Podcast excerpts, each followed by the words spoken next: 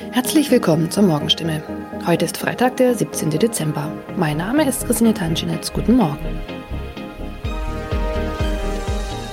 Und das sind heute unsere Themen aus der Region. Kinderärzte sollen Impfstoff zurückhalten. Freifahrt in der Stadtbahn bei kaputten Automaten. Und Papagei überlebt Wohnungsbrand und wird Tage später gefunden. Weil nicht genügend Corona-Impfstoff für Kinder im Alter von 5 bis 11 Jahren vorhanden ist, fordert das Land Baden-Württemberg nach Informationen der Heilbronner Stimme dazu auf, ausreichend Impfstoff für die Zweitimpfung zurückzuhalten. Von der Bundesebene wurde uns mitgeteilt, dass auch die Lieferung des Impfstoffs für Kinder im Alter zwischen 5 und 11 Jahren voraussichtlich nicht in der erwarteten Menge lieferbar sein wird, heißt es in einem Schreiben vom Sozialministerium, das am Donnerstag landesweit an die mobilen Impfteams, die Stadt- und Landkreise sowie an die Kinderärzte per Mail verschickt worden ist. Das Schreiben liegt unserer Redaktion vor. Baden-Württemberg wurde vom Bund zuletzt zugesagt, bis zum Jahresende rund 300.000 Dosen des Kinderimpfstoffes zu erhalten. Diese Zusage kann nun offenbar nicht eingehalten werden. Sollten vom Bund anderslautende Informationen kommen, werde das Sozialministerium diese umgehend an die impfenden Akteure weitergeben und die Verteilung anpassen. Mehr dazu lesen Sie heute auf stimme.de. Seit 1. November hat der Stadtbahnbetreiber Albtal Verkehrsgesellschaft AVG die Fahrscheinautomaten in den Stadtbahnen stillgelegt. Sie sind noch da, funktionieren aber nicht. Da alle Haltestellen nun mit stationären Automaten ausgestattet werden, seien die Automaten in den Zügen nicht mehr nötig, erklärt die AVG die Gründe. Die Geräte sollen nun Zug um Zug in den 229 Stadtbahnen ausgebaut werden. Nur damit fällt auch die Alternative weg, wenn ein Automat an einer Haltestelle defekt ist. Was gilt dann? Manchmal sind Haltestellen einige Kilometer entfernt. Soll ein Kunde, der vielleicht wichtige Termine hat, so einen Umweg auf sich nehmen, wenn ein Automat an einem Haltepunkt defekt ist? Oder gilt eine Kulanzregel und er darf dennoch in die Bahn einsteigen? AVG-Sprecher Michael Kraut stellt für das Gebiet des Karlsruher Verkehrsverbunds klar, Dort dürfen Fahrgäste bei einem defekten Automaten an der Haltestelle einsteigen. Sie sollten den Defekt entweder dem Stadtbahnfahrer oder gegebenenfalls dem Prüfpersonal in der Bahn melden. In dem Fall werde kein erhöhtes Beförderungsentgelt verhängt. Man könne jederzeit prüfen, ob eine Störung an einem bestimmten Automaten vorlag. Auch im Heilbronner Hohenloher Haller Verkehrsverbund gilt diese Kulanzregel. Mehr dazu lesen Sie auf stimme.de. Am vergangenen Samstag kam es in Neckargartach zu einem Wohnungsbrand, bei dem ein Mann und ein Papagei verletzt wurden. Ein zweiter Papagei blieb unverletzt. Später stellte sich heraus, dass sogar ein dritter Papagei in der Wohnung sein müsste. Wenige Tage nach einem Hausbrand in Heilbronn haben Feuerwehrleute einen überlebenden Papagei aus einer betroffenen Wohnung gerettet. Ein aus der Wohnung geretteter Papagei wurde zudem vorsorglich einer Tierklinik übergeben. Der andere Vogel blieb am Samstag unverletzt. Doch damit war das Papageienproblem noch nicht gelöst. Denn am vergangenen Dienstag habe sich der verletzte Bewohner bei der Polizei gemeldet und mitgeteilt, einer seiner insgesamt drei Papageien müsste sich eigentlich noch in der Wohnung befinden. Tatsächlich entdeckten die Einsatzkräfte nach langer Suche den Vogel. Später konnten sie das Tier wohlbehalten an den Besitzer übergeben, wie es heißt. Soweit die Nachrichten aus der Region. Übrigens, die Corona-Fallzahlen in Stadt und Landkreis Heilbronn bleiben auf hohem Niveau, sind in den letzten Tagen aber deutlich zurückgegangen. Bleibt das so, wird am Sonntag die Ausgangssperre für ungeimpfte aufgehoben. Ob das eintrifft, erfahren Sie auf jeden Fall aktuell auf stimme.de. Haben Sie Kritik, Fragen oder Anregungen zu unserem Podcast? Dann schicken Sie einfach eine E-Mail an podcast.stimme.de. Weiter geht es hier mit Nachrichten aus Deutschland und der Welt mit unseren Kollegen und Kolleginnen aus Berlin. Ich verabschiede mich für diese Woche. Wir hören uns im neuen Jahr wieder und ich wünsche Ihnen eine besinnliche Weihnachtszeit und einen guten Rutsch. Vielen Dank und schönen guten Morgen. Ich bin Maja Däne und das sind heute unsere Themen aus Deutschland und der Welt. Wiederaufbauhilfe nach der Flut. Der Bund plant Soforthilfen und einen milliardenschweren Wiederaufbaufonds. Sorge vor der vierten Welle. Gesundheitsminister Spahn warnt vor einer deutlichen Zunahme der Corona-Fälle im Herbst. Und grünes Licht für die Ostsee-Pipeline. Die USA und Deutschland einigen sich über Nord Stream 2. Heute, vor genau einer Woche, sind viele Menschen im Westen Deutschlands dramatisch aus ihrem Alltag gerissen worden. In der Nacht auf Donnerstag hatte das katastrophale Unwetter weite Teile von Rheinland-Pfalz und Nordrhein-Westfalen innerhalb weniger Stunden unter Wasser gesetzt, Häuser geflutet, Straßen überschwemmt und Trümmerberge und Schlammmassen hinterlassen. Mindestens 172 Menschen sind dabei ums Leben gekommen und viele werden noch immer vermisst. Viele Familien haben so gut wie alles verloren und stehen jetzt vor dem Nichts. Bund und Länder wollen deshalb jetzt möglichst schnell helfen mit millionenschweren Soforthilfen und einem Wiederaufbaufonds. Schnell und unbürokratisch soll es nun ablaufen. 400 Millionen Euro Soforthilfe hat die Bundesregierung beschlossen. Die Hälfte übernimmt der Bund, die andere die betroffenen Länder. Aber das dürfte kaum reichen und nur der Anfang sein. Geplant ist deshalb auch ein milliardenschwerer Aufbaufonds, an dem sich möglichst alle beteiligen. Einige Länder haben schon ihre Bereitschaft signalisiert. Sachsen, Thüringen und Bremen etwa. Und auch Sachsen-Anhalts Regierungschef Haseloff sagte der Rheinischen Post, man werde solidarisch sein, so wie sein Land ja auch unterstützt worden sei nach der Hochwasserkatastrophe im Jahr 2013. Aus Berlin Thomas Brockt. Angesichts der Unwetterkatastrophe ist die andere große Katastrophe, die Corona-Pandemie, in den letzten Tagen ja ein bisschen in den Hintergrund getreten. Allerdings gibt es auch da eher beunruhigende Meldungen. Seit mehr als zwei Wochen steigen nämlich die Infektionszahlen immer weiter an. Zwar ist inzwischen fast die Hälfte der Bevölkerung in Deutschland, immerhin 47,3 Prozent, vollständig gegen Corona geimpft, aber Gesundheitsminister Spahn mahnt trotzdem weiter zur Vorsicht. Die Schutzmaßnahmen dürften nicht vernachlässigt werden, sonst droht im Oktober eine Inzidenz von 800, so Spahn. Derzeit liegt die 7-Tage-Inzidenz zwar noch bei rund 11 und damit relativ niedrig, aber seit Tagen zeigt der Trend nach oben. Spahn rechnet mit einer Verdopplung alle 12 Tage. Das heißt, im September hätte man einen Wert von über 400, im Oktober dann von über 800. Sein Appell, jetzt im Juli entscheiden wir, wie die Zahlen im Herbst sein werden.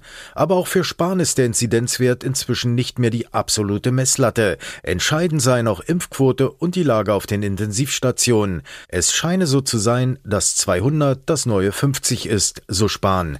Aus Berlin Clemens Kurt.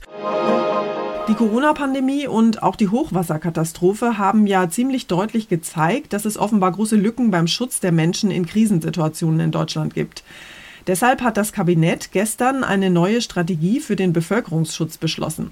Der erste Schritt ist die sogenannte Nationale Reserve Gesundheitsschutz und mittelfristig soll die Vorsorge für Krisen wie Hochwasser und größere Brände verbessert werden.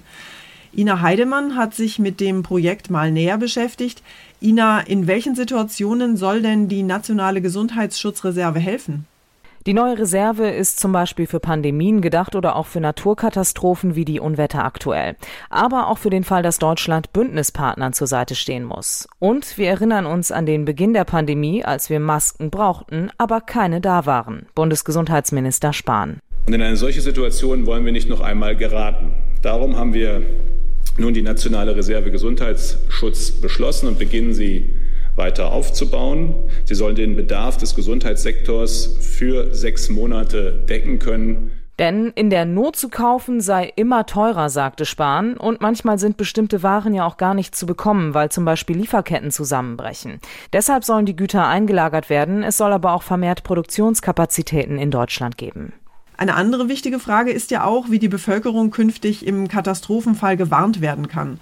Zum Beispiel per SMS. Wie genau funktioniert denn das?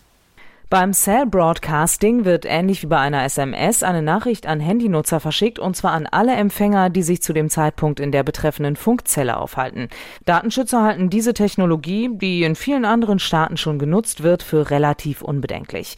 Der Präsident des Bundesamtes für Bevölkerungsschutz und Katastrophenhilfe Schuster hat zur Warnung per Cell Broadcasting schon im Frühjahr eine Machbarkeitsstudie in Auftrag gegeben und er geht davon aus, dass das Ergebnis am Ende positiv ist. Die Gaspipeline Nord Stream 2, die belastet das Verhältnis zwischen Deutschland und den USA ja schon seit Jahren. Jetzt ist beiden Seiten aber offenbar eine Einigung in dem Streit um die deutsch-russische Gaspipeline gelungen. Die beinahe fertiggestellte Ostsee-Pipeline soll künftig russisches Gas nach Deutschland bringen, allerdings unter Umgehung der Ukraine, die auf die Einnahmen aus dem Gastransit eigentlich angewiesen ist. Die USA hatten Nord Stream 2 jahrelang massiv kritisiert und sind auch weiterhin gegen das Projekt, aber sie werden auf weitere Sanktionen verzichten.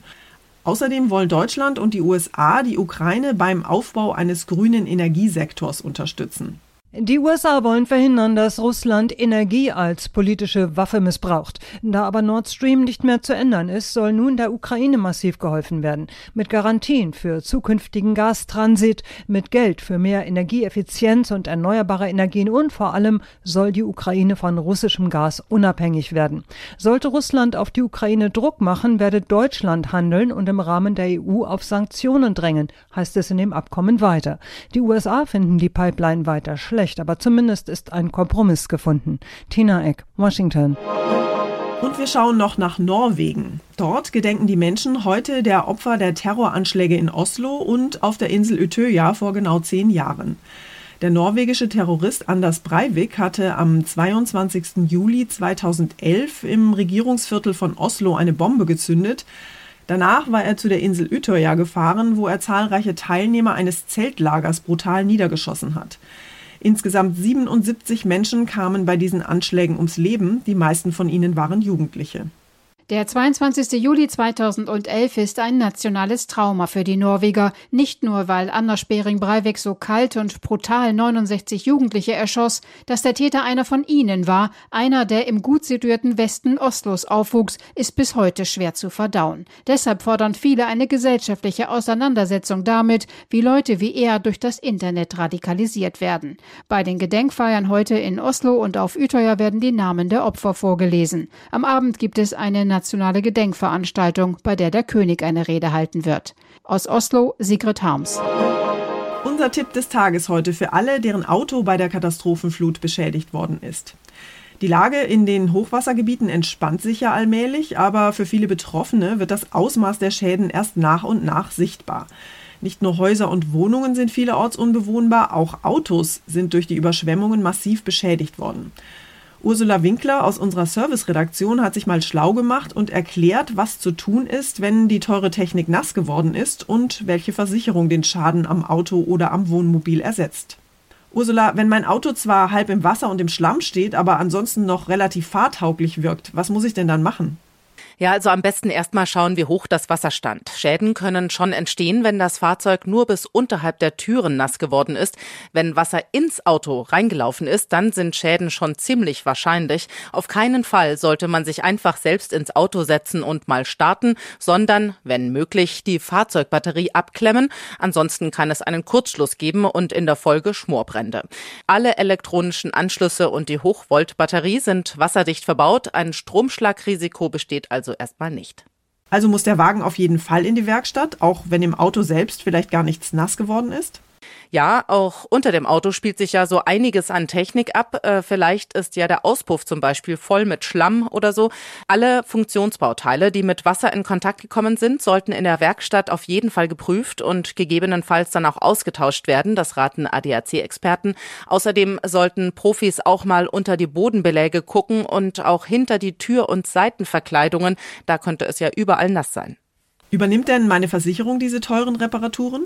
Ja, wer eine Teil- oder Vollkaskoversicherung abgeschlossen hat, der hat richtig gute Chancen. Teilweise muss man aber Schäden durch Lawinen, Erdrutsche oder Erdsenkung extra absichern. Das ist also kein Selbstläufer, dass die Kaskoversicherung das abdeckt. Am besten Versicherung gleich nach dem Schadenfall kontaktieren. Das rät der Bund der Versicherten. Hilfreich ist, wenn man ein paar Fotos von den Schäden macht.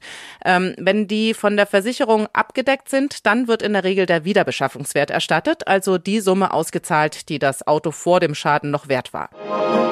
Und zum Schluss feiern wir heute mal ein bisschen Kindergeburtstag, so mit Luftballons, Tortenschlacht und Topfschlagen.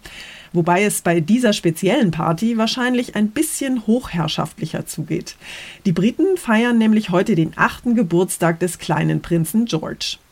Zuletzt gesehen haben wir den Sohn von Prinz William und Herzogin Kate ja beim Endspiel der Fußball-Europameisterschaft im Wembley-Stadion.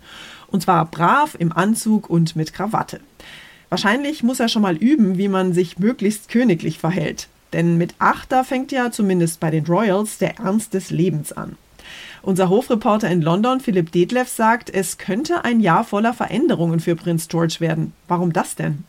Weil im Alter von acht Jahren sein Urgroßvater, sein Großvater und sein Vater auf ein Internat gekommen sind. Es kann also sein, dass diese royale Tradition mit Prinz George weitergeht. Bisher geht George ja noch hier in London zur Schule.